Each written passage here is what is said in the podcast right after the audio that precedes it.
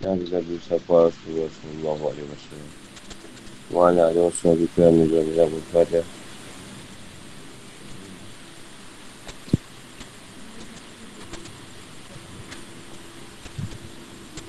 Ya min wahi rabbi wa sabi wa yasiri Amri wa lu'ulatan dan syari Sampai Amabak Bahasa kejahatan membunuh pada Nabi.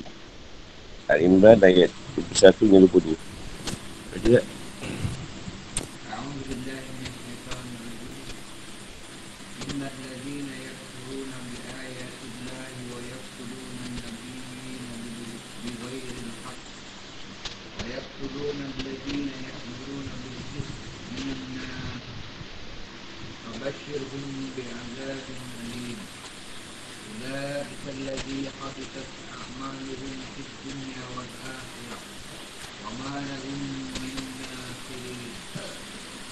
orang yang mengingkari ayat-ayat Allah dan membunuh para Nabi tanpa hak. Ini alasan yang benar. Dan membunuh orang-orang yang menyuruh manusia buat adil. Sampaikanlah pada mereka kabar gembira. Iaitu azab yang pedih. Mereka itulah orang yang sia-sia. Ia di dunia dan di akhirat. Dan mereka tidak memperoleh penolong. Ibran 21 hingga 22.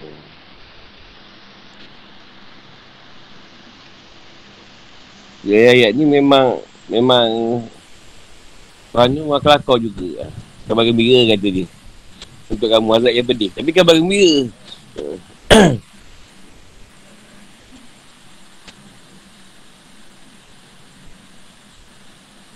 kau bunuh eh. Kata dia. Aku hantar Nabi kau bunuh. Ha, ni kabar gembira kau. Ambil kau azab.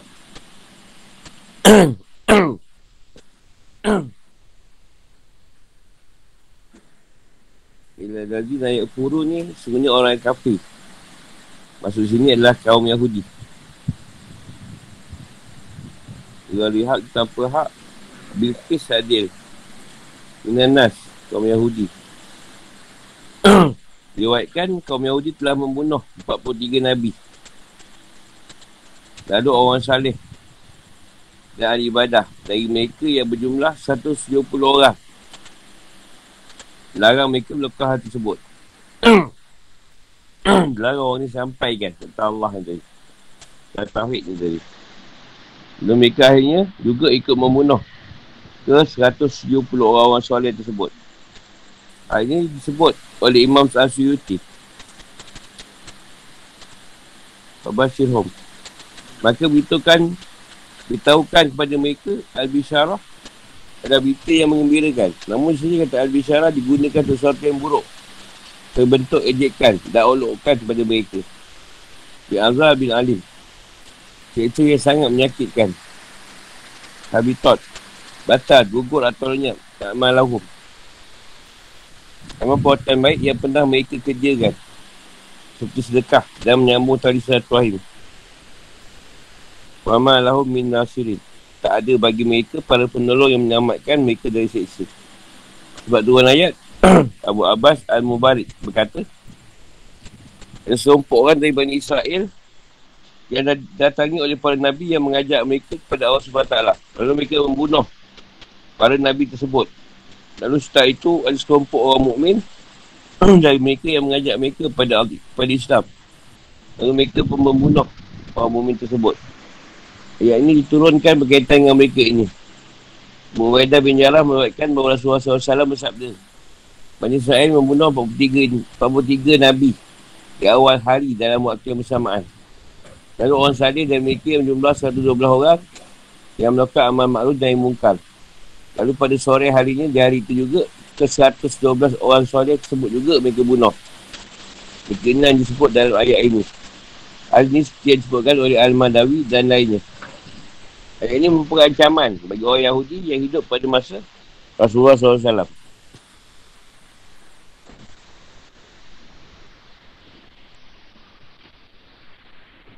Tafsir dan penjelasan. Ayat, ayat sebelumnya menjelaskan perselisihan dan perpecahan ahli kitab yang muncul diakibatkan oleh perasaan dengki. Padahal telah datang pada mereka pengetahuan yang sampai pada tingkat yakin juga menjelaskan tentang sikap ahli kitab dan kaum musyrik yang mendebat Rasulullah SAW. Selanjutnya dalam ayat ini jelaskan tazkiyah bangsa Yahudi terhadap para Nabi. Antara para Nabi tersebut adalah Rasulullah SAW sendiri. Yang sebenarnya kaum Yahudi memang sudah memiliki niat untuk membunuh beliau. Pada masa turunnya ayat ini. Jika kaum Yahudi terhadap para Nabi boleh digambarkan seperti berikut. Sebenarnya orang-orang di kaum Yahudi yang ingkar dan kumpul pada ayat-ayat Allah SWT serta pengetahuan dan penjelasan kepada mereka yang tertuang dalam kitab-kitab suci mereka yang membunuh para Nabi yang mereka lakukan terhadap Nabi Zakaria AS dan Yahya AS. Dan pada sesuatu yang menimbulkan kecurigaan terhadap para Nabi yang mereka bunuh tersebut. Mereka membunuh para Nabi tak lain hanya dikarenakan para Nabi tersebut berucap Tuhan kami adalah Allah SWT. Menyerukan kebenaran dan menyampaikan salah. Mereka juga membunuh orang soleh di antara mereka yang menyuruhkan manusia untuk buat adil, amal makruf dan nahi mukar. Mereka memiliki darjat tepat di bawah darjat para Nabi. Katakan pada orang Yahudi tersebut bahawa mereka akan menerima sesuatu yang sangat pedih. Baik di dunia maupun di akhirat. Orang yang melakukan tindakan jenayah yang sangat keji ini yang sudah terlalu jauh melangkah ke dalam kesesatan. Semua buatan baik mereka terhapuskan baik di dunia maupun di akhirat kelak. Mereka di akhirat sama sekali tak memiliki seorang penolong pun yang boleh menyelamatkan mereka dari siksa Allah SWT. Jadi firmankannya dalam sebuah ayat. Iaitu pada hari ketika harta dan anak-anak tidak berguna. Asyuara 88.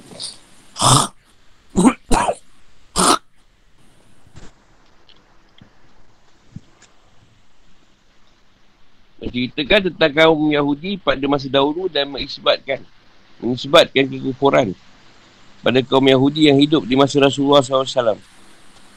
Hal ini dikarenakan mereka setuju terhadap kekufuran bahkan mereka memiliki tekad untuk membuat yang sama seperti apa yang diperbuat oleh para penawar mereka. Iaitu bertekad untuk membunuh Rasulullah SAW dikarenakan mereka telah terlalu jauh melangkah dalam kerosakan dan kesesatan. Jadi kehidupan dan hukum-hukum.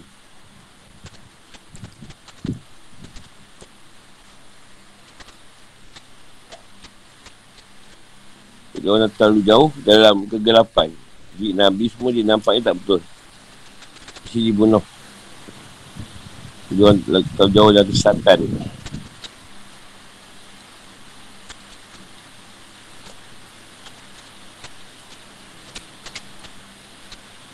Ayat ini mengandungi penjelasan tentang berapa kejadian dan hukum yang sangat penting berkaitan kaum Yahudi dan yang lainnya. Satu bangsa Yahudi tercatat sebagai bangsa pembunuh para Nabi. Orang soleh dan para ulama' Mereka juga tercatat sebagai bangsa yang kufur dan engkar terhadap ayat-ayat Allah SWT dan syaratnya yang disampaikan kepada mereka oleh para rasul. Ayat ini dasari oleh sikap kosomong dan angkuh terhadap para Nabi dan para ulama. Sikap tak kabur terhadap kebenaran serta keenganan untuk mengikutinya. Sehingga Allah SWT mencela dan mengecam mereka atas dosa-dosa yang mereka lakukan tersebut. Aktiv, dua, aktiviti amal maklum yang mungkar merupakan kewajipan yang berlaku bagi para umat terdahulu. Aktiviti ini merupakan tugas risalah dan pengganti tugas kenabian. Alasan berkata, Luas SAW bersabda, Masa siapa yang menyuruhkan kepada kebaikan atau mencegah kemungkaran, maka ia adalah kaifah Allah SWT di bumi. Kaifah Rasulnya dan kaifah kitabnya. Allah SWT menjadikan aktiviti amal makruh naik mungkar sebagai titik pembeza, pembeza antara orang mukmin dan orang munafik. Orang munafik laki-laki dan perempuan. Satu dengan yang lain adalah sama. Mereka menyuruh berbuat yang mungkar Dan mencegah perbuatan yang makruf. At-Tawbah 67 Allah SWT Allah SWT berfirman Dan orang-orang yang beriman Laki dan perempuan Sebagai mereka menjadi penolong Bagi sebagai yang lain Mereka menyuruh buat yang makruf Mencegah dari yang mungkar Melaksanakan solat Menaikkan zakat Dan mereka takut pada Allah dan Rasulnya Mereka itu akan diberi rahmat oleh Allah Sungguh Allah maha perkasa. Lagi maha bijaksana. At-Tawbah 71. Hal ini menegaskan bahawa ciri atau sifat seorang mukmin yang paling khusus adalah amal ma'ruf dan yang mungkar. Dan ciri atau sifat utama seorang mukmin ialah mengajak kepada Islam dan berjuang membela Islam. Dan beberapa hukum lainnya yang berkaitan dengan aktiviti amal ma'ruf dan yang mungkar. Iaitu A. Menurut as-sunnah, orang yang melakukan aktiviti mencegah kemungkaran tidak disyaratkan harus adil. Kerana aktiviti amal ma'ruf yang muka merupakan kewajipan yang bersifat umum bagi semua orang. Semua orang kena adil. Paling tidak dalam hati dia. Ni Zina Sonok tengok dia main. Jom ramai tengok. Bukan nak cegah. Tak, tak ada cegah pun. Nak harap pun biar dia. Tuan-tuannya dalam hati lah. Ada hati tu ada perasaan Nak mencegah. Tu paling, dah paling lemah lah tu.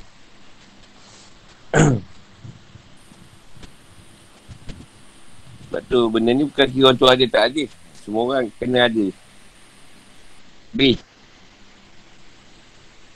Kaum muslimin sepakat menurut Biasa Ibn Aidil Bar Bahawa mencegah kemungkaran hukumnya wajib. Wajib bagi setiap orang yang mampu melakukannya. Sama melakukan pemberantasan terhadap kemungkaran Tidak menyebabkan seorang berada dalam ancaman bahaya Kecuali hanya mendapatkan celaan dan cemuhan Maka hukumnya wajib bagi dirinya Jika ia tidak mampu maka cukup ia melakukannya dengan menggunakan lisannya Dan jika tak mampu juga maka dengan hatinya ini adalah batas kewajipan yang dituntut darinya. Tak lebih dari itu. Jika ia memang tak mampu melakukannya, so dia hanya dengan hati, maka ia dianggap sudah menaikkan kewajipannya dalam hal ini. Ingat sekali temukan hadis-hadis yang menjelaskan tentang ajaran atau prinsip amal makruf nahi mungkar ini serta tahap-tahap pelaksanaannya. Semuanya ditentukan dengan kemampuan yang ada. Para ulama hadis melihatkan dari Said Al-Qudri. Ia berkata, saya mendengar Rasulullah SAW bersabda, Masa siapa yang melihat kemungkaran, maka ia harus mencegahnya dengan tangannya. Jika tak mampu, maka dengan menggunakan lisannya. Namun jika tak mampu, maka dengan hatinya. Dan inilah buat amal keimanan yang paling lemah. Ulama berkata aktiviti yang memaknai mungkar dengan menggunakan tangan adalah kewajipan para pemimpin. Dengan menggunakan lisan adalah kewajipan bagi para ulama. Sedangkan dengan hati adalah kewajipan bagi orang biasa. Manteras kemungkaran dimulai dengan cara penyelewengan dulu. Pertama-tama dengan lisan. Dan jika perkara tersebut tetap tak boleh dibanteras dengan hanya menggunakan lisan, maka selanjutnya menggunakan hukuman atau yang terakhir dengan membunuh. Oh, itu ada degil sangat. Dasarkan hukum. Ini para ulama' berpendapat bahawa diperbolehkan bagi seorang membela diri atau membela hartanya atau membela diri orang lain dari orang, orang yang ingin melakukan kejahatan terhadap dirinya atau terhadap hartanya atau terhadap diri orang lain.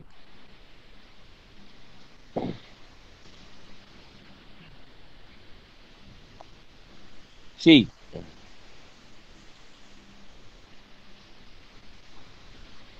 Bila aktiviti yang mahu naik mungkar boleh ditinggalkan.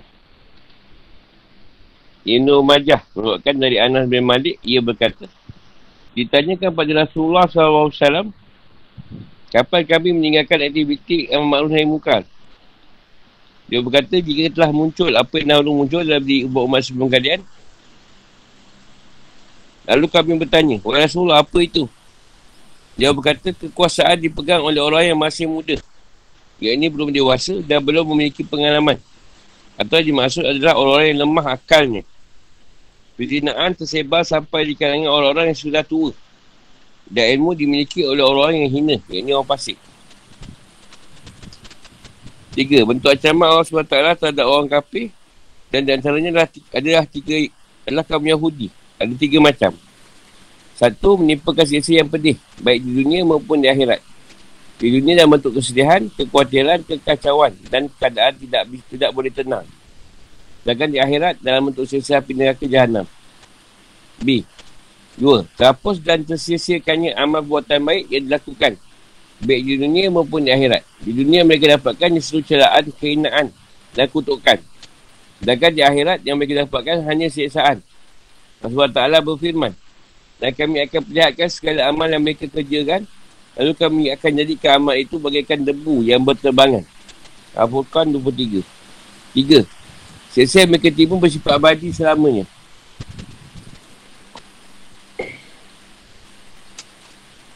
Hal ini berdasarkan bagi akhir ayat. Wa ma lahum min nasirin. Dan mereka sekali-kali tidak akan mendapatkan seorang penolong pun.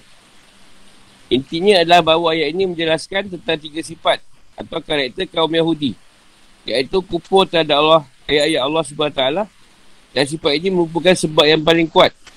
Kenapa mereka bersikap acuh dan tidak merasa berdosa dengan perbuatan-perbuatan jelik. Membunuh orang yang menyampaikan ayat-ayat Allah SWT dan menjadikannya sebagai dasar pegangan, yakni para Nabi. Membunuh para pengikut Nabi yang menyerukan pada kebaikan dan mencegah dari kemungkaran. Makin lebat pula hujan.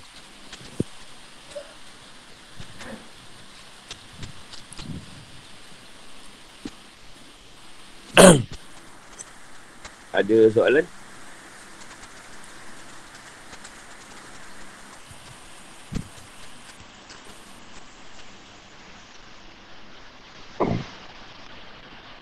Yang Rasulullah kata tu dah ada lah zaman ni.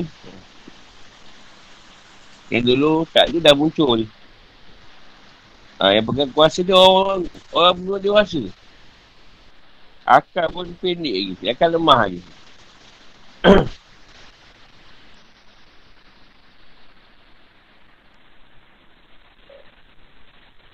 Lina tersebar. Ha, tu dah nampak lah. Sampai orang tu tu pun berzina ke? Apa tu ilmu mikir orang yang hina. Orang pasik. Orang yang mengajar tu pula. Kita pun tahu macam mana.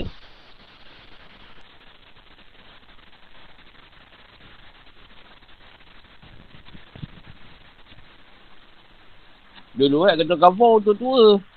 Dulu lah. Sekarang umur 30-an.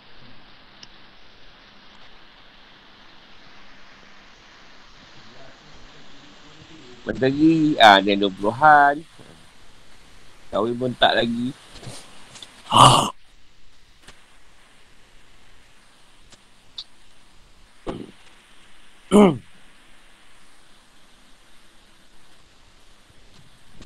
Lepas tu Zina tu memang dah macam kat barat lah. Lebih kurang je.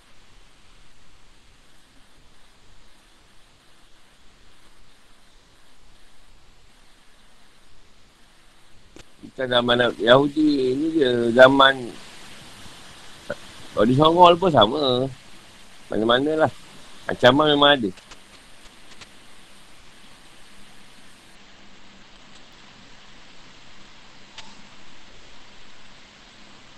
Jadi keras hukum Tuhan terhadap mereka yang nak membunuh yang buat Islam ni.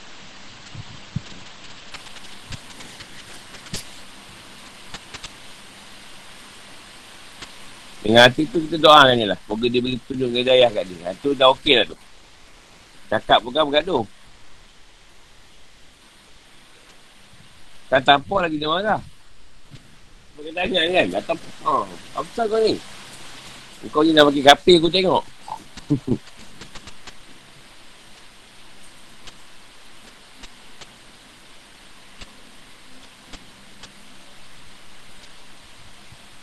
tu dalam ni disebut orang yang nak cegah ni tak perlulah dia tu adil lagi. Ha, Saya nampak benda tak elok. Kalau tak boleh nak dengan lidah, dengan hati lah doa kan.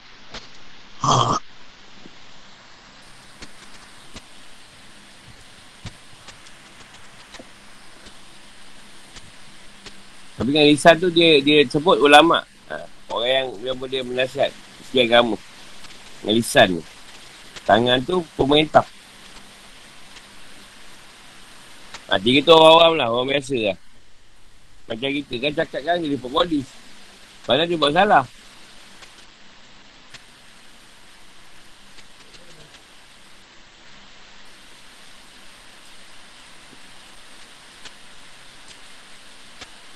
Dan saya dulu lah, yang report tu, orang tak semayang. Orang tak semayang. Semua orang tahu. Report dia. Uh, pertama, saya nak kisah Jumat. Report kedua, mengajar jalan sesat. Uh, tak payah nak jauh-jauh. Dari sini kena. Dia tak semayang. Orang pun tahu. Semua orang tahu. Jual agama pun tahu. Ha, tapi kita kena report. Sebab report tu kita. Ha.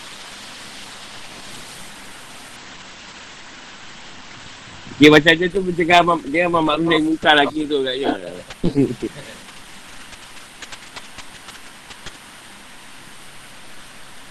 tak jauh-jauh lah. Lagi sendiri lalu, banyak kali.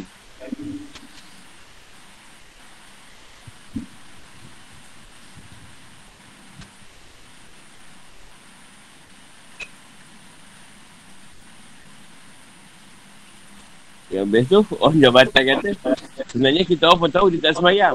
Tak tahu. Tapi, sebab dia dah report. Dah report kena ambil eh, report tu. Eh, ada.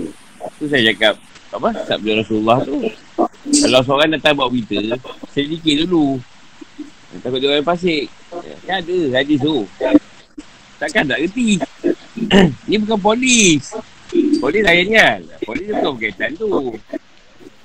Ha, jawatan. Agama. Lah tu.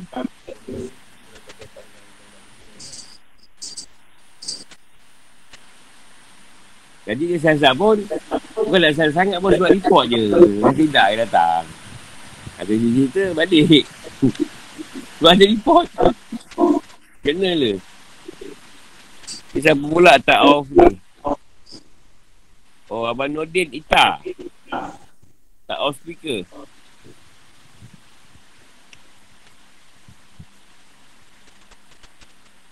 Nak tanya ni. Abang Nordin, pesan. Pasal ni apa? Ha ni. Maknanya muka ke apa ke?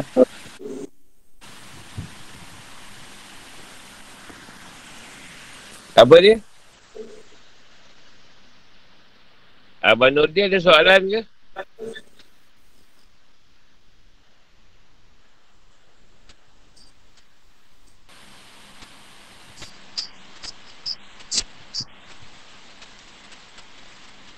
Ha, cikgu. Cikgu pula. Abang dia Rita. Speaker.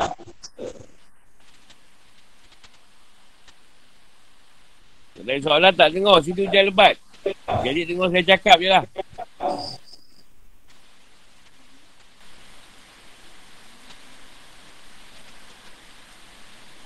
Sebuah palingan di kitab dari hukum Allah SWT.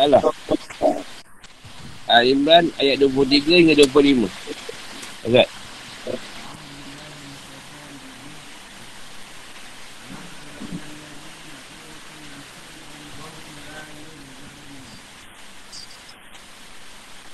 Tidakkah kau memperhatikan orang-orang yang telah diberi bagian iaitu kitab Taurat. Mereka tidak berpegang pada kitab Allah untuk memutuskan perkara di antara mereka. Kemudian sebagian dari mereka berpaling seraya menolak kebenaran. Hal itu adalah kerana mereka berkata api neraka tidak akan menyentuh kami kecuali beberapa hari sahaja. Mereka terpedaya dalam agama mereka oleh apa yang mereka ada-adakan. Bagaimanakah jika nanti mereka kami kumpulkan di hari kiamat? Yang tidak ada diragukan terjadinya. Dan kepada sekat jiwa diberi balasan yang sempurna. Sesuai dengan apa yang telah dikerjakannya. Dan mereka tidak dizalimi. Yang ini dirugikan. Al-Imran 23 hingga 25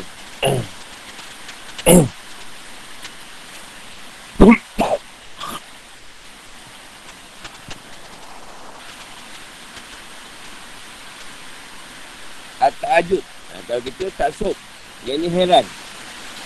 Terhadap sikap mereka. At-Tabid Pembagian. Al-Bayan Penjelasan. Yang dimaksud dengan ayat ini adalah para Rabbi. Dari pendeta Yahudi Atau kaum Yahudi secara keseluruhan. Yat'un Mereka diserukan Adapun orang yang menyeru mereka adalah Rasulullah SAW. Kitab Allah. Kitab bila Taurat atau Al-Quran. Yahkum, yahkum abainahum. Untuk menetapkan hukum antara kaum Yahudi. Cuma yatawallah. Berpaling dengan badan atau dengan hati. Mu'ridun. Mereka berpaling dari menerima hukum yang ditetapkan oleh kitab Allah SWT. Jadikah keberpalingan ini. Yang sarun membuat buat kebohongan. La raibafi yang tak ada keraguan sama sekali tentangnya. Iaitu hari kiamat. Maka sahabat apa yang dikerjakannya berupa kebaikan atau kejadikan wahum manusia. La islamun Jika tidak dianiaya dengan mengurangi kebaikan atau menambah kejelekan dari apa yang mereka perbuat. Sebab turunnya ayat 23 dan 24. Ibn Abi Hatib, Ibn Munzir dan Ibn Ishaq. Meruatkan dari Ibn Abbas dari Allah, ia berkata. Satu ketika Rasulullah SAW masuk ke dalam Al-Migras. Macam sekolah Yahudi untuk mempelajari kitab Taurat. Dan untuk menemui kelompok orang Yahudi. Lalu beliau menyampaikan dakwah pada mereka untuk masuk Islam. Lalu Nu'aim bin Amr dan Al-Haris bin Zaid berkata kepada beliau. Agama apa yang kamu pegang, wahai Muhammad? Dia berkata, agama dan syariat Ibrahim. Mereka berdua berkata, sebenarnya Ibrahim adalah seorang Yahudi. Lalu beliau berkata, kalau begitu, mari kita minta hukum dari kitab Taurat yang sekarang ada di antara kita. Namun mereka berdua menolak usaha Rasulullah SAW. Dan Allah SWT menurutkan ayat, Alam Taurat Ilah Lazi, Alam Taurat Ilah Lazi na'utul, yasiban min nakita biyat'un. Sampai akhir ayat, Yaftarun. Dan soal-soal kitab dia tak nak pula. Tolak. Yang turunnya ayat tu. Sesuai ayat. Ayat ini merupakan keterlanjutan dari penjelasan tentang keburukan-keburukan kaum Yahudi. Besar ayat ini ditujukan pada Rasulullah SAW untuk mengajak kepada sebuah keheranan. Itu tak asuk, takjub ni. Terhadap sikap kaum Yahudi, iaitu bahawa mereka menolak diajak untuk minta pembuktian dan keputusan hukum pada kitab mereka sendiri. Sikap penolakan ini kerana dasari sikap sombong dan kecokakan, kebokakan mereka kerana mereka merasa memiliki nasab atau hubungan darah yang tersambung sampai pada para Nabi atau dengan kata lain, mereka merasa bahawa mereka adalah keturunan para Nabi. Dan mereka menyangka bahawa mereka akan selamat dari sisa Allah SWT kelak di akhirat. Allah SWT membantah percakapan mereka tersebut dan menegaskan bahawa balasan berdasarkan aman bukan nasab atau keturunan. Tafsir dan penjelasan. Ya wahai Muhammad, sungguh mengherankan sikap orang Yahudi itu. Mereka menjaga dan menahara sebagai kitab mereka yang diwahyukan kepada Nabi mereka, Musa AS. Namun sebagian yang lain hilang dari mereka atau mereka telah melakukan perubahan, pendistorsian dan manipulasi terhadap bahagian kitab yang lain. Kerana kitab Taurat ditulis 500 tahun setelah masa Nabi Musa AS. Namun bagian yang buat begitu gembira tentang muteri Nabi Muhammad SAW masih tetap terjaga. Keontetikannya. Ah, ni, keontetikannya ni apa pula. masih tetap terjaga. Kualiti dia kot. Keontetikan. On tap lah. Mungkin bahasa dia boleh bahasa on tap. Dia bila kita on kau bunyi tap. Tu on tap.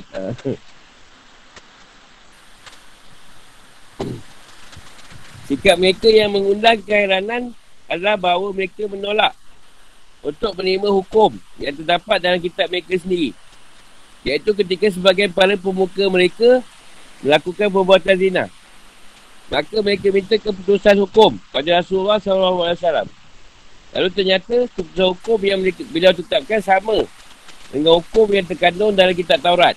Namun mereka berpaling dan tak menerima keputusan hukum beliau tersebut. Ibn Qasir berpandangan bahawa ayat ini bersifat umum sebagai bentuk pengingkaran terhadap seluruh kaum Yahudi dan Nasrani yang tetap memegang teguh kedua kitab suci mereka iaitu Taurat dan Injil di dalam persakaan-persakaan mereka. Ibn Qasir berpandangan bahawa ayat ini bersifat umum. Ini ulama balik. Jika mereka diajak untuk meminta keputusan hukum pada kitab Allah SWT, maka sebagian dari mereka berpaling. Maksudnya setelah mereka ragu-ragu untuk menerima keputusan hukum sesuai dengan kitab Allah SWT.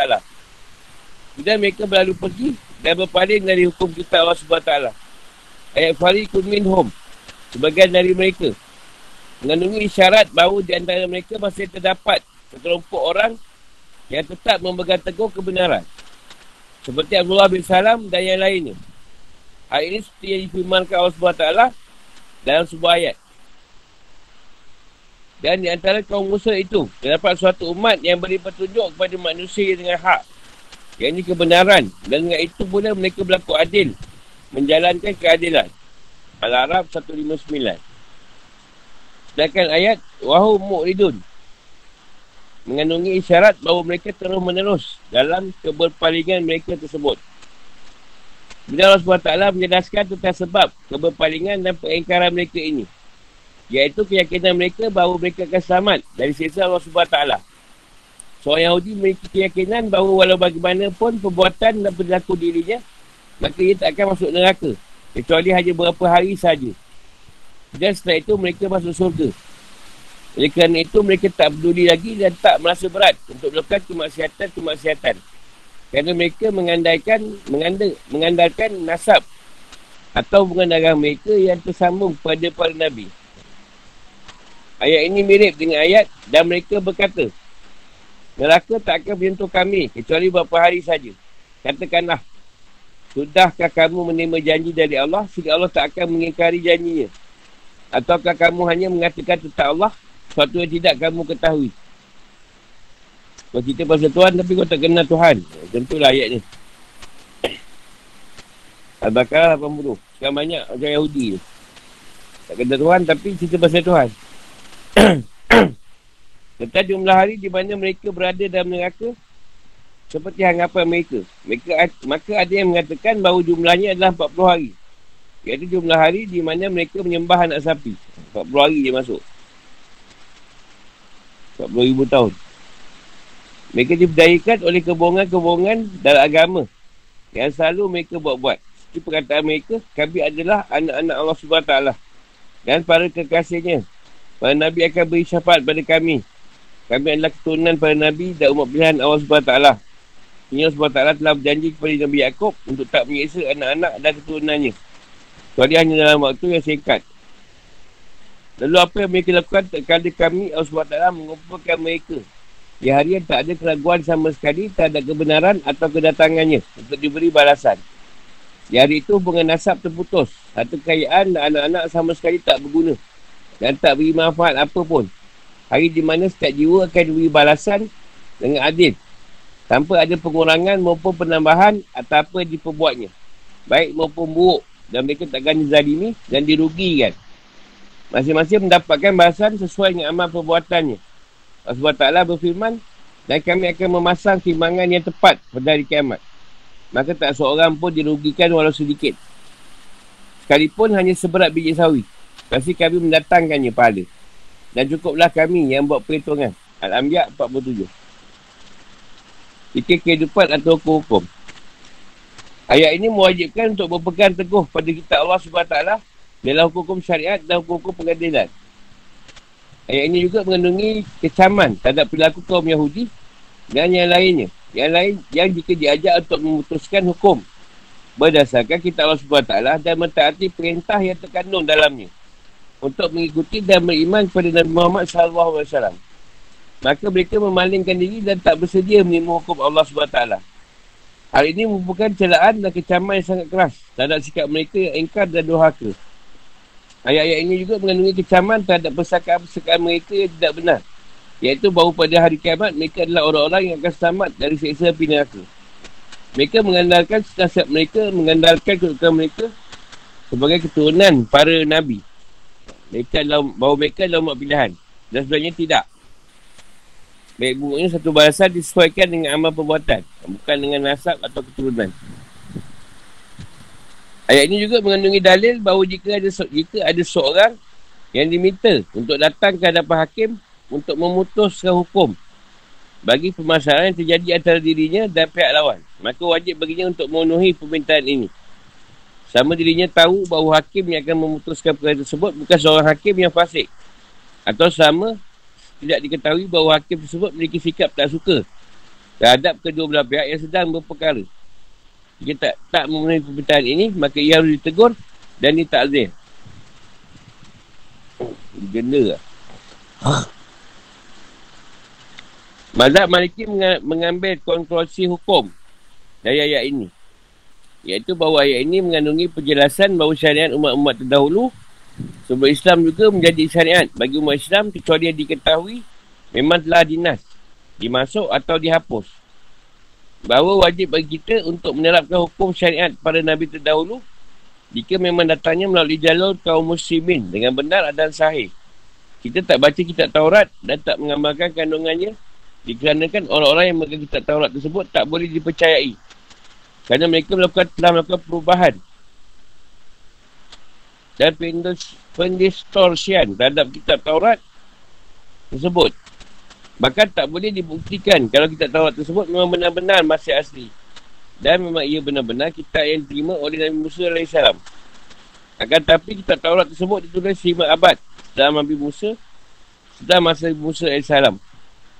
Sebenarnya kita mengetahui dengan pasti bahawa ada bagian dari kitab Taurat tersebut yang masih asli dan belum mengalami perubahan maka kita boleh membacanya. Nah, kalau yang yang tahu tak berubah tu boleh baca. Tapi yang kitab yang baru tu dibuat lepas lima abad. Lepas lima belas, lima ratus tahun Nabi Musa. Ha, kitab yang ada sekarang, Taurat tu. Bukan lepas lima hari. Atau lima puluh, atau lima, lima bulan. Lima ratus tahun. Dia ubah. Dalil dan bukti yang jelas, nyata dan pasti menegaskan bahawa mereka para ahli kitab adalah orang yang berpegangan pada sesuatu yang hanya bersifat prasangka dan kebohongan-kebohongan semata. Lalu bagaimana keadaan mereka dan apa yang mereka lakukan tak kala diiring dan dikumpulkan pada hari kiamat. Di mana kali itu prasangka-prasangka yang nampak manis bagi mereka yang mereka sangkakan ketika di dunia tiba-tiba hilang dan ternyata tak benar sama sekali mereka akan diberi balasan atas kekufuran keberanian mereka mengadakan kebohongan dan perbuatan mereka yang sangat buruk. Ini merupakan sebuah ancaman. Ada soalan?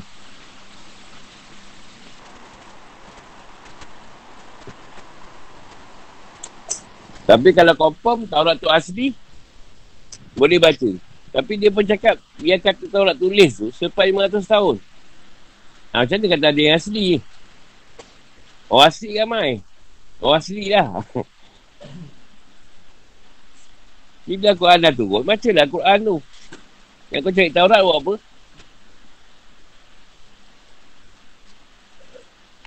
Sibuk pula dia Taurat nak bandingkan dengan Quran.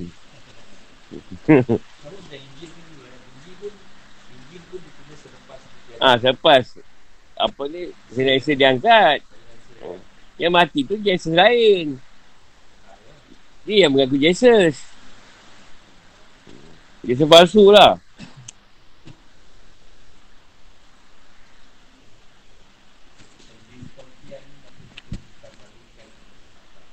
Apa? Oh, mutar balik. Ha. Sebab kita tahu di distortion masih mengitar je. Pijak. Ha. Dia bunyi, pijak je bunyi, bunyi rock. Ha. Ha. Tukar balik.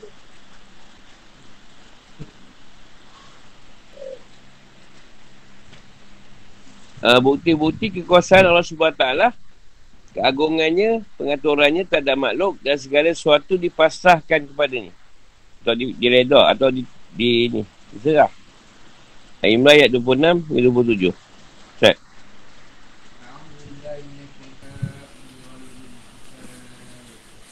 Katakanlah Muhammad, wahai Tuhan pemilik kekuasaan, kau berikanlah kekuasaan kepada siapa pun yang kau kendaki. Dan kau cabut kekuasaan dari siapa pun yang kau kendaki. Kau muliakan siapa pun yang kau kendaki. Dan kau hinakan siapa pun yang kau kendaki. Di tangan engkau lah segala kebajikan. Sungguh, engkau maha kuasa atas segala sesuatu.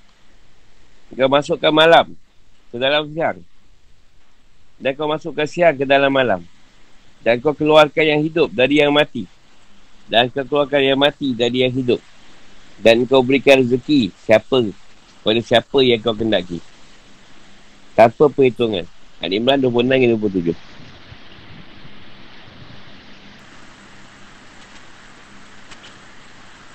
Al-Suyuti berkata, Waktu rijul hayya bidal maiti. Seperti mengeluarkan, yang ini menciptakan manusia dari sperma. Dan muruh dari, dari telur. Waktu rijul maita. Al-mayit di sini iaitu seperti sperma dan telur. Bila dihisap. Maksudnya adalah rezeki yang luas. Yang penting. Sebab turunnya ayat, yang itu penting juga. Ibn Atim berbuatkan dari kata dah. Ia berkata, disebutkan pada kami bahawa Rasulullah SAW memohon pada Tuhan agar menjadikan kerajaan Romawi dan, Pers dan Persi boleh masuk ke dalam kuasaan umat beliau. Lalu Allah SWT menurut ayat, Kulillahumma malikal mulk. Al-ayat dan seterusnya. Ibn Abbas Allah dan Anas bin Malik Allah berkata, Ketika Rasulullah SAW telah berhasil menguasai kota Mekah dan menjanjikan pada umat beliau bahawa kerajaan Rom, Rom dan Parsi akan berhasil mereka kuasai juga. Lalu orang yang munafik dan Yahudi berkata, jauh sekali. Bagaimana mungkin Muhammad akan boleh menguasai kerajaan Rom dan Parsi? Mereka bangsa Romawi dan Parsi jauh lebih kuat dan tangguh dari apa yang diperkirakan. Tidakkah Muhammad merasa cukup dan puas dalam menguasai Mekah dan Madinah? Ia juga ingin menguasai kerajaan Rom dan Parsi. Dan Allah SWT menurunkan ayat ini. Tak susah pun. Kalau Rasulullah ni nak kuasai. Yang menapik macam tu lah.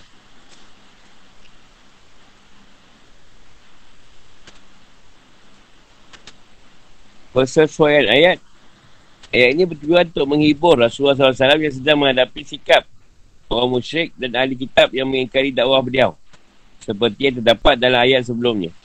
Juga mengingatkan kepada beliau akan kuasa Allah SWT untuk memenangkan agamanya dan meninggikan kalimatnya. Orang musyrik tak boleh menerima. Kalau jawatan kenabian diberikan pada seorang laki-laki.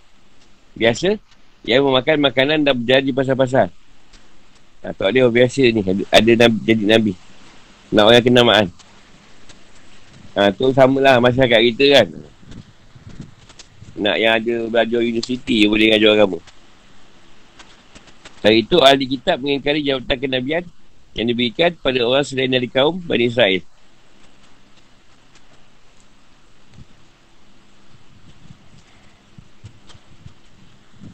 Tafsir dan penjelasan. Wahai Muhammad, jika orang-orang musyrik dari kitab setiap utusan kaum Nasrani, Najran, berpaling dan tak mau menerima dakwahmu, maka kembalilah kamu pada Allah SWT. Zat yang menguasai seluruh perkara. Mintalah pertolongan kepadanya, menghadaplah kamu kepadanya. Dan ucapkanlah, Ya Allah, wahai zat pemilik kerajaan.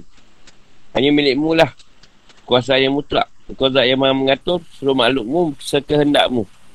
Zat yang maha melaksana. Tak ada apa yang kau laksana. Kau kendaki. Zat yang maha mengatur segala perkara sesuai dengan hikmah dan kebijaksanaanmu. Kau lah zat yang maha memberi dan maha mencegah. Engkau yang beri kuasaan dan jabatan kenabian kepada siapa saja daripada hamba yang kau kendaki. Dan kau mencabut kekuasaan dari siapa saja dari makhlukmu yang kau kendaki.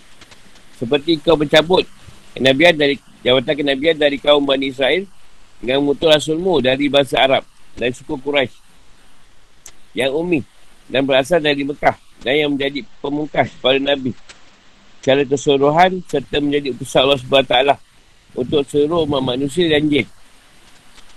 Cara sekilas yang tampak adalah bahawa yang dimaksud dengan al adalah kekuasaan dan otoriti mengatur urusan serta bahawa Allah SWT adalah zat yang memiliki kekuasaan mutlak dalam mengatur dan mengusir segala perkara serta menciptakan keseimbangan dan kestabilan di jagat raya ini.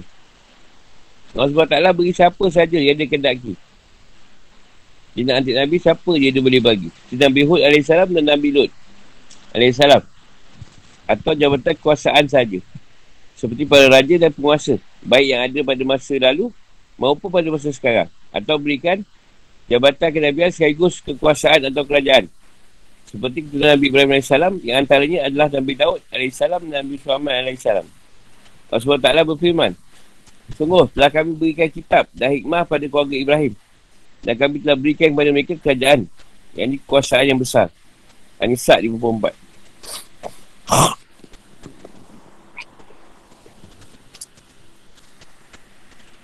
Itulah Allah SWT berikan jawatan kenabian pada siapa saja yang dia kenaki. Allah SWT berfirman, Allah lebih mengetahui di mana dia menempatkan tugas kerasulannya. Al-An'am 124. Perhatikanlah bagaimana kami lebihkan sebagian dari mereka atau sebagian yang lain. Yang Isra' 21. Ya Allah, kau memuliakan siapa saja yang kau kenaki dan menghinakan. Siapa saja yang kau kenaki pula. Kemuliaan dan kehinaan memiliki banyak bentuk dan tampak. Tidak hanya terbatas pada masalah kuasaan dan kekayaan, kekayaan saja. Berapa banyak penguasa atau raja yang hina. Berapa banyak orang kaya yang hina. Sementara itu, berapa banyak orang miskin tapi mulia. Jadi dalam masalah ini banyak sedikitnya jumlah umat tak boleh dijadikan tolok ukur. Orang musyrik di Mekah, orang Yahudi dan orang munafik di Madinah. Mereka semua terpedaya oleh banyaknya jumlah mereka dan mereka bersikap sombong. Kata Rasulullah SAW. Dan kaum muslimin yang jumlah mereka hanya sedikit. Namun banyaknya jumlah kaum musyrik, Yahudi dan munafik tidak boleh memberikan manfaat apa-apa kepada mereka. Rasulullah Ta'ala berfirman, mereka berkata, Sungguh, jika kita kembali ke Madinah, iaitu kembali dari perang Bani Mustalik, pastilah orang yang kuat akan mengusir orang yang lemah dari sana. Padahal kekuatan itu hanyalah bagi Allah, bagi Rasulnya dan bagi orang mukmin. Tapi orang munafik itu tiada mengetahui. Al-Munafikun. 8.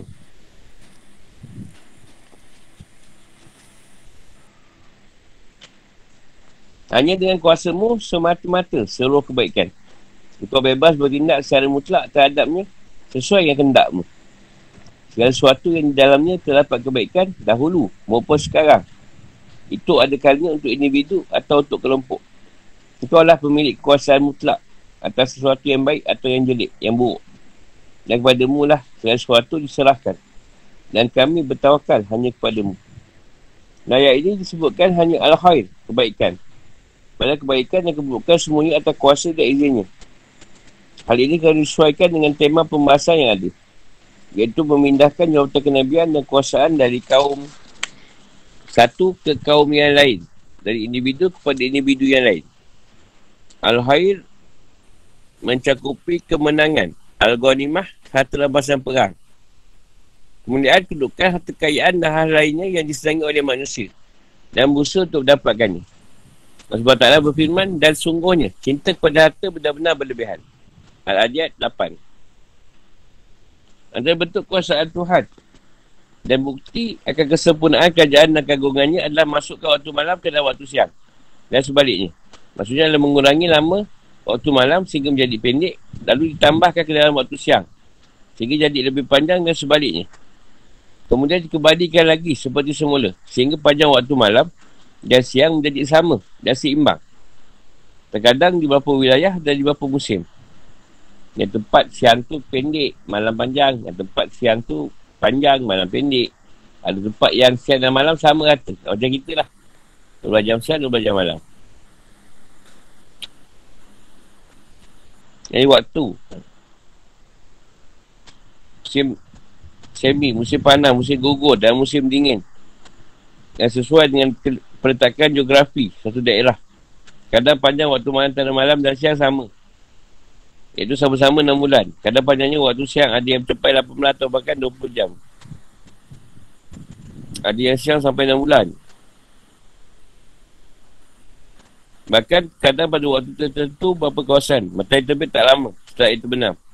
Iaitu hanya satu jam atau lebih sedikit. Itulah dengan gambar kuasa Allah SWT perkara masa yang difirmankan dalam sebuah ayat dan mereka tidak meragukan Allah. Sebagaimana mestinya padahal bumi seluruhnya dalam gambarnya pada hari kiamat dan langit digulung dengan tangan kanannya. Masuki dia dan maha tinggi dia dari apa yang mereka persekutukan. Azumah 67 sebab taklah ciptakan bumi dalam bentuk bulat yang diliputi oleh dua masa. Iaitu siang dan malam. Malam dan siang. Dia masukkan malam atas siang dan masukkan siang atas malam. Azumah 5 At-takwir adalah penutupan atas sesuatu yang berbentuk bulat. Allah SWT menjadikan matahari sebagai tanda waktu siang. Engkau mengeluarkan hidup dari yang mati, baik bersifat material atau benda seperti mengeluarkan pohon kurma dari biji kurma, tumbuhan dari biji benih, manusia dari sperma dan burung dari telur. Atau bersifat maknawi atau bukan maknawi. Seperti orang yang alim dari engkau, dari orang bodoh. Orang mukmin dari orang kafir. Bukan juga mengeluarkan yang mati dari yang hidup. Baik yang bersifat kebendaan maupun bukan kebendaan. Seperti biji korma dari pohon kurma, telur dari burung. Orang bodoh dari orang alim. Orang kafir dari orang mukmin. Sebagai pakar mentafsirkan mengeluarkan yang hidup dari yang mati adalah bahawa sesuatu yang hidup tumbuh dan berkembang dengan makan sesuatu yang mati. Seorang anak tumbuh jadi besar dengan minum susu dan yang lainnya. Dan makanan merupakan barang mati. Adapun mengeluarkan yang mati dari yang hidup adalah seperti berbentuk cairan. Seperti susu. Cairan tersebut merupakan benda mati. Seperti juga daging, hasil pertanian dan tumbuh-tumbuhan. Beza dengan cairan sperma.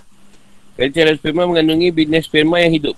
Begitulah sesuatu yang hidup tumbuh dan berkembang dari sesuatu yang mati. Dan sesuatu yang mati dikeluarkan dari sesuatu yang hidup. Engkau beri rezeki kepada siapa saja yang kau hendaki. Tanpa hisap. Maksudnya kau beri harta kaya dan rezeki kepada siapa saja yang kau hendaki. Tanpa perhitungan dan tanpa batas. Tanpa harus besar payah dan merasa lelah mencarinya. Milik mulah seluruh gudang-gudang langit dan bumi dan kau menyempitkan rezeki pada yang lain sesuai dengan hikmah dan kendakmu. Ayat birai dihisap maksudnya tanpa membuat sempit. Seperti perkataanmu, sepolan memberi tanpa hisap. Maksudnya seolah-olah ia tidak menghitung dan memperkirakan apa yang diberikan. Kau kuasa untuk mencopot. Ha, mencopot tu. Kau kuasa untuk mencabut kekuasaan atau kerajaan dari bangsa bukan Arab dan kau pindahkan ke bangsa Arab dan kau mencopot jawatan kenabian dari Bani Israel dan kau pindahkan ke bangsa Arab. Kau cabut cerita Nabi dari Bani Israel, pindah ke bangsa Arab. Fikir kehidupan atau hukum-hukum. Ayat ini menjelaskan bahawa Allah SWT adalah zat pemilik otoriti mutlak. Kuasa penuh. Kuasa yang menuruh dan pemilik kena yang tertinggi. Dalam genggamannya lah. Seluruh kebaikan dan keburukan. Maksudnya dalam penciptaan dan takdir bukan amal perbuatan yang akan diusahakan. Kebaikan seluruhnya berasal dari Allah SWT. Dan keburukan tidak disebabkan kepadanya. Akan tapi disebabkan kepada si pelaku. Kerana menjaga etika dan sopan. Dan sopan satu tak Allah SWT. Ayat ini juga menegaskan bahawa jabatan kenabian, kekuasaan dan rezeki. Semuanya berada dalam kekuasaannya. Allah SWT bebas berikannya pada siapa saja yang lagi sesuai yang kendaknya. Hikmah yang agung dan hujah yang sempurna.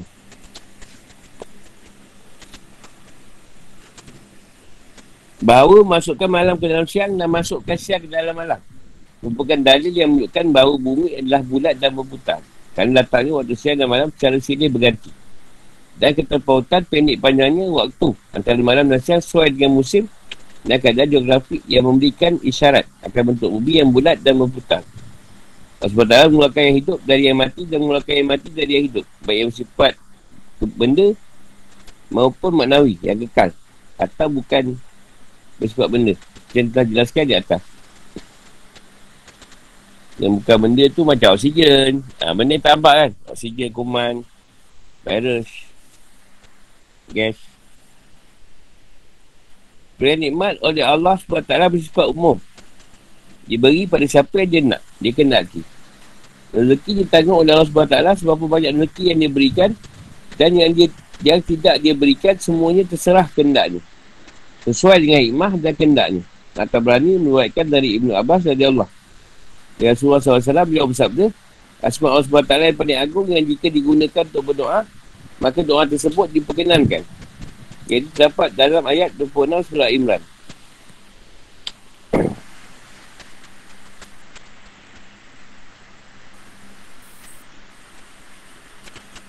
Kalau nak doa, doa ni. Bila memalikan mungkin ibu gaman tasyak. Waktu di ulmu kami mantasyak. Waktu itu mantasyak, waktu itu mantasyak. Bila di kahir. Inna ka'ala kuli syahin kadir. Aku ayat 26. Kita ada baca sekali kan. Kalau tahu kan. Ha.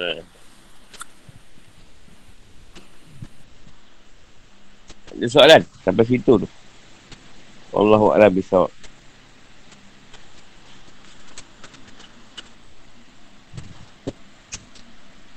Ayat ni ayat ayat memujuk je panggil lah. Memujuk Rasulullah. Supaya dia gembira. Tak banyak sangat. Tentangan dari orang musyrik ni. Masa ni dia takluk kota Mekah. Jadi orang Mekah tu memang tak nak ikut. Tapi kena bahasa lah. Kena bahasa. Masuk Islam.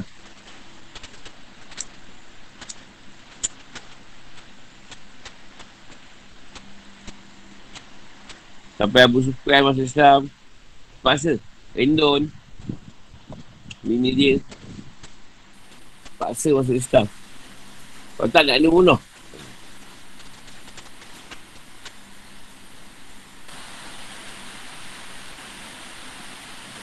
Tak Zain dia gunakan ayat masuk. Ha, dia tak kata tukau. Dia tukarkan siang ke malam. Dia katakan Tuhan masukkan malam dalam siang. Tuhan masukkan siang dalam malam kan. Masuk.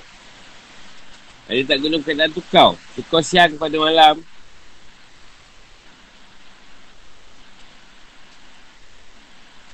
Ayat mati yang hidup dia kata keluar. Keluarkan dia hidup. Pada yang mati, yang mati pada yang hidup. Ha, kalau rezeki dia beri ayat dia. Kata ada guna.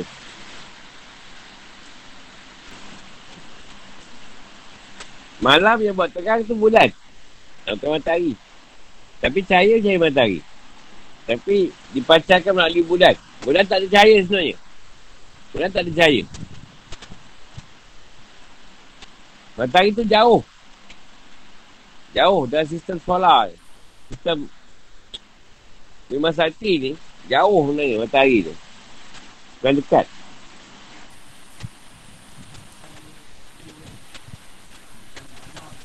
Ha. Ha. Ha tu, tu ada cerita dia masuk kan. Dia tak cerita dia, dia tukar. Tukar siang pada malam, tukar malam pada siang tak. Dia masuk. Masuk keluar.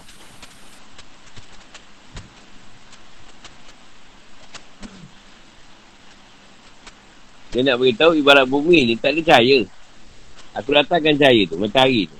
Aku masukkan cahaya dalam bumi. Sebab apa kata masuk? Matahari di luar daripada bumi. Ha, tu kita kata masuk. Dia masukkan cahaya tu pada bumi.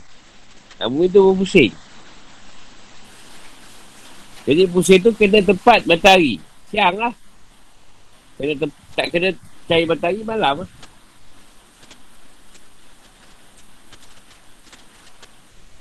Jadi sebelum matahari tu belah barat, bumi ni akan gelap gelita. So akan break cahaya tu. Tak tahu berapa lama. Ha, sampai cahaya keluar balik, ah ha, tu matahari tu belah barat.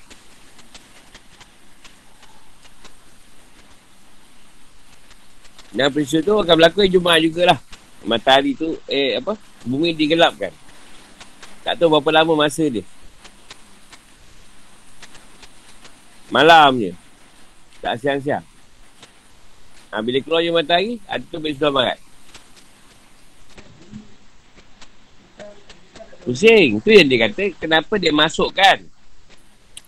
Siang dalam malam, malam dalam siang. Cahaya tu dia masukkan. Ha.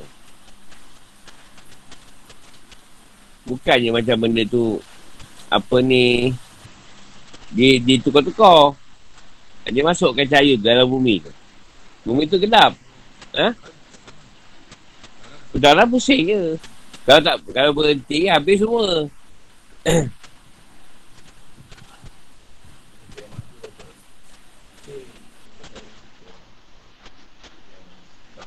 Jadi kalau kata bulat tu, tengah ni yang pusing kan, ha, tengah-tengah tu dia buka. Kaabah tu, Waitullah tu tengah-tengah betul. Bumi tu, pusat bumi. Ha, tu yang tawab tu. Bila orang berhenti tawab, ha, faham-faham je lah.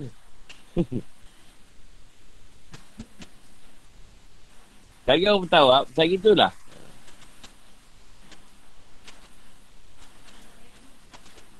Ha? Aku tak jumpa lah. Aduhan tu sebelum matahari tu bersebelah barat lah. Ha. Itu selepas zaman Sayyidina Isa. Ha, nama Sayyidina Isa nanti. Kau pun tak tahu hidup ke tak.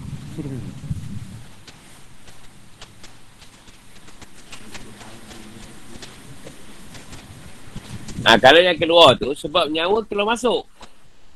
Nyawa keluar masuk pada jasad. Lepas tu dia kena keluar. Ha, macam kita buat tidur, nyawa tu keluar. Nyawa tak tinggal dalam. Kalau nyawa masih ada kat dalam jasad, tak boleh tidur. Jadi masa ada tidur tu, dia tutup alam jasad kita. Alam lahir ni. Ha, kau tu alam misal ni. Tapi ada tahap alam roh. Alam roh. Dalam tahap lah.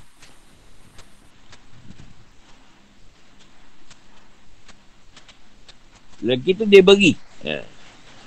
Dia beri tanpa perhitungan. Maknanya Allah ni tak ada kira lah. Kau baik ke tak baik ke. Kau sembah dia ke tak sembah dia ke. Tak ada masalah. Lagi on. Mereka orang yang nak, nak dekat dengan dia, dia uji dengan rezeki.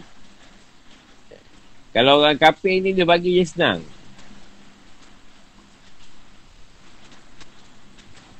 Lepas tu ada pula soalan, adakah orang kafir yang susah tadi? Akan masuk syurga nanti. tak sama dia masuk neraka. Sebab dia kafir.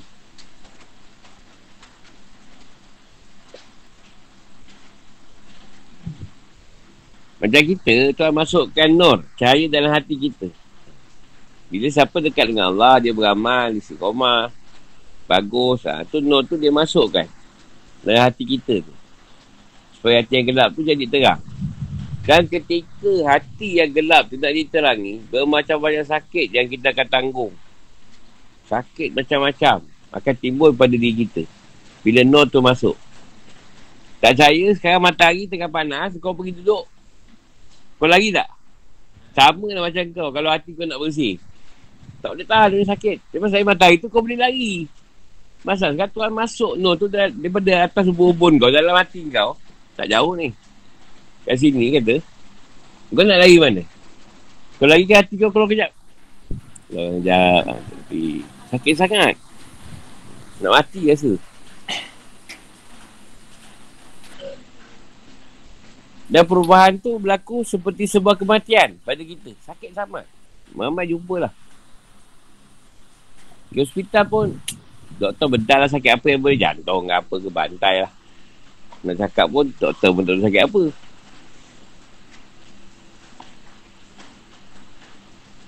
Ketika penyucian tu berlaku, sakit yang Tuhan datangkan Nur tu, untuk bersihkan hati kita yang gelap tu, memang tak ada siapa boleh ubat. Tak ada siapa boleh ubat. Ha, kita boleh bantu-bantu je lah. Atau doa ke.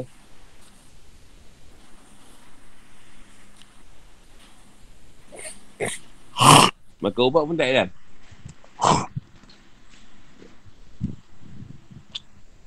Yang dah lalu kan. Jumpa guru pun tak apa nak jalan sangat. Sikit-sikit je. Lepas tu sakit balik.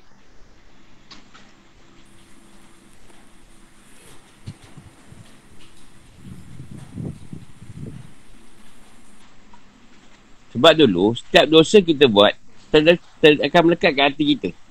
Hati yang gelap. Buat lagi dosa. Melekat, melekat, melekat. Dosa tu Tuhan nak singkirkan dengan nol tu. Hipno tu akan tolak, tolak, tolak. Pada jasad. Pada nyawa dengan jasad. Sakit lah. Dia macam kena tikam pedang lah, apalah ni lah.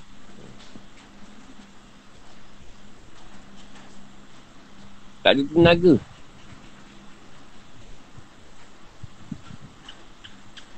Sampai Nur tu mula menguasai hati kau. Nur Allah tadi.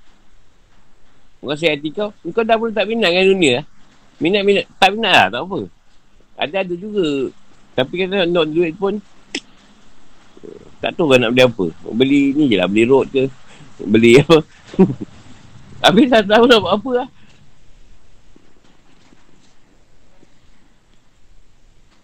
Ha, mana ada bil, bayar bil.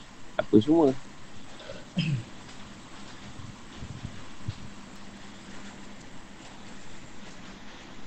Nah tu berkaitan jugalah. No tu tadi. Macam matahari Lepas tu kalau matahari tu kau duduk lah Tengah panas tu kau boleh tahan duduk je Tak boleh tahan Jantung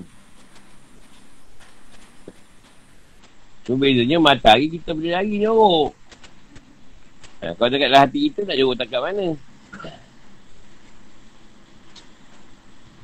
Sampai dah bersih, bersih, bersih Bagi bersih, bagi bersih Banyak pasal kau lalu Sakit, makit apa semua Susah. Susah tak berapa? Susah lahir. Banyak berujian reda. Dekat hati memang sakit. Sebab hati tu terletak di antara jatuh dan paru-paru. Di antara pusat turun naik nafas. Ha. Tiga perkara tu. Dia duduk. Sebelah kanan hati ni jantung. Eh, paru-paru. Sebelah kiri jantung. Sebelah tengah tu macam-macam tu. perut, usus, ginjal, empedu. Tempat kita bernafas, turun, tek, turun naik nafas tu. Kita kata tengah pusat, kat sini lah dia letak. Ha, model lah semua sakit. Satu badan sakit.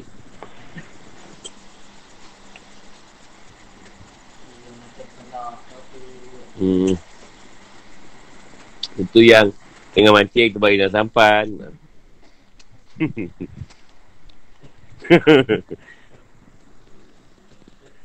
Macam nak mati kan rasa? Ha, tahu pun. Ni cerita ni lah ni. Ha, tu ada seorang lagi kat dalam. Nak mati juga.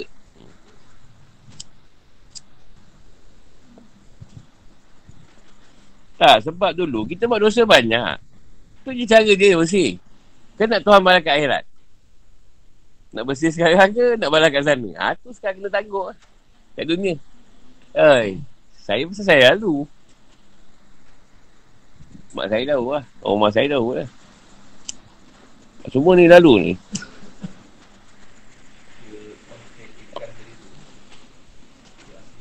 Apa on tag? Ha. Saya ingat on. On kita on the tag. Ha. Bunyi tag tu.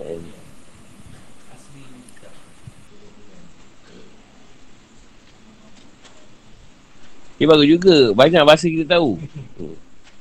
Bahasa Arab tahu. Bahasa Jawa tahu. Panci klik. Panci klik.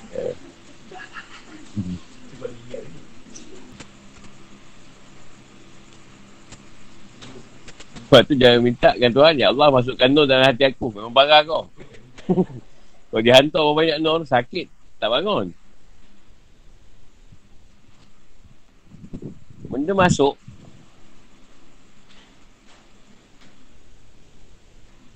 Lepas tu sampai tahap kita masuk makanan kadang banyak. Tapi kita pelik kadang kita berak sikit je keluar kan. Macam usus tu dah set tau. Dah set dia tahu bagian ni je keluar. Ha, ni stay dulu. Masuk lain baru yang ni keluar. Ha, macam dah set. Tuhan nak kita pasal satu unik pun susah lah. Kita pun orang lemah je tengok. Tuhan set usus tu tadi. Usus besar, usus kecil.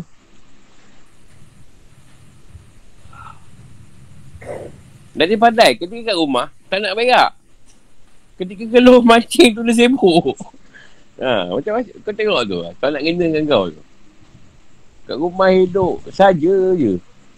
Tak keluar lagi bukit ambil tu lah. Uhara. Kita dah awam. Uh, InsyaAllah kita sambung mana esok. Sampai situ. Assalamualaikum warahmatullahi